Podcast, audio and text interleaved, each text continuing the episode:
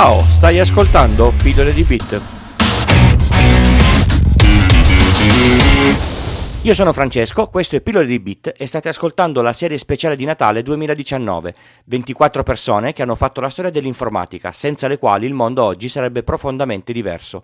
Una pillola al giorno dal 1 al 24 di dicembre. Edger Dijkstra è molto difficile da pronunciare, quindi sarà l'unico momento in cui sentirete il suo nome in questa puntata. Nasce nel 1930 e muore nel 2002. Voleva studiare legge, ma nelle materie scientifiche andava gran bene e ha studiato quello che hanno studiato la maggior parte delle persone che poi si sono date all'informatica, prima che ci fossero le facoltà di informatica. Ha studiato matematica e fisica risponde a un annuncio e va a fare un corso di programmazione nel 1951 e meno male che lo ha fatto, dovremmo ringraziare tutti questo evento. Nello stesso anno, giusto per farvi eh, capire il periodo, esce al cinema Alice nel Paese delle Meraviglie di Disney.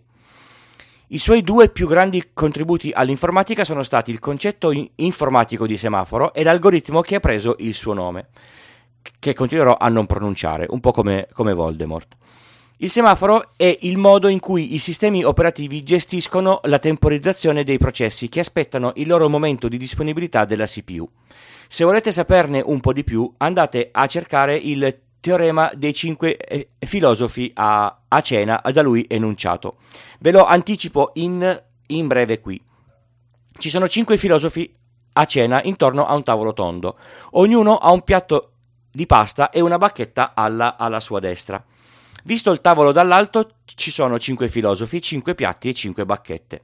Il filosofo passa la sua vita a pensare o a mangiare. Per mangiare deve, deve avere due bacchette e ne prende sempre una, una per volta, partendo da quella di destra. Se ne ha una, aspetta di mangiare fino a quando non ha la disponibilità della seconda.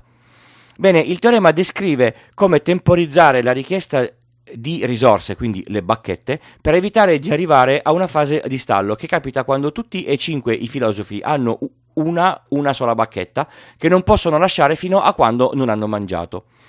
Questo teorema è usato per descrivere la gestione dei processi paralleli. Il suo algoritmo invece ha permesso a tutti noi di non dover più usare eh, le cartine per andare da un posto A a un posto B. L'algoritmo calcola il percorso più breve tra due punti all'interno di un, di un grafo, a seconda del peso di ogni percorso. Ma un, un, un grafo precisamente cos'è? A voce è difficile spiegarvelo, ma immaginatelo così. Disponete su un, pul- su un, foglio una serie di punti in posizioni casuali. Adesso collegate questi punti con delle linee, anche queste in modo casuale.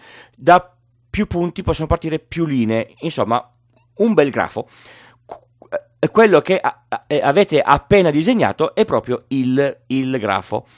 Tenete conto che quelle linee potrebbero avere dei pesi diversi perché magari sono dei percorsi più veloci o, o o più lenti, l'algoritmo permette di scegliere il percorso migliore tra due punti dati. Ovviamente non viene solo usato per il GPS, ma applicazioni in un sacco di altri ambiti. Avete ascoltato Pillole di Bit, la serie speciale di Natale 2019. Questa era la storia di colui che non si può nominare che non sono capace. Io sono Francesco, per contattarmi o contribuire alla eh, realizzazione del podcast trovate tutte le informazioni sul sito Pillole di Bit. Grazie per l'ascolto, vi do appuntamento a domani per il prossimo personaggio, sperando che sia più facile da pronunciare. Ciao!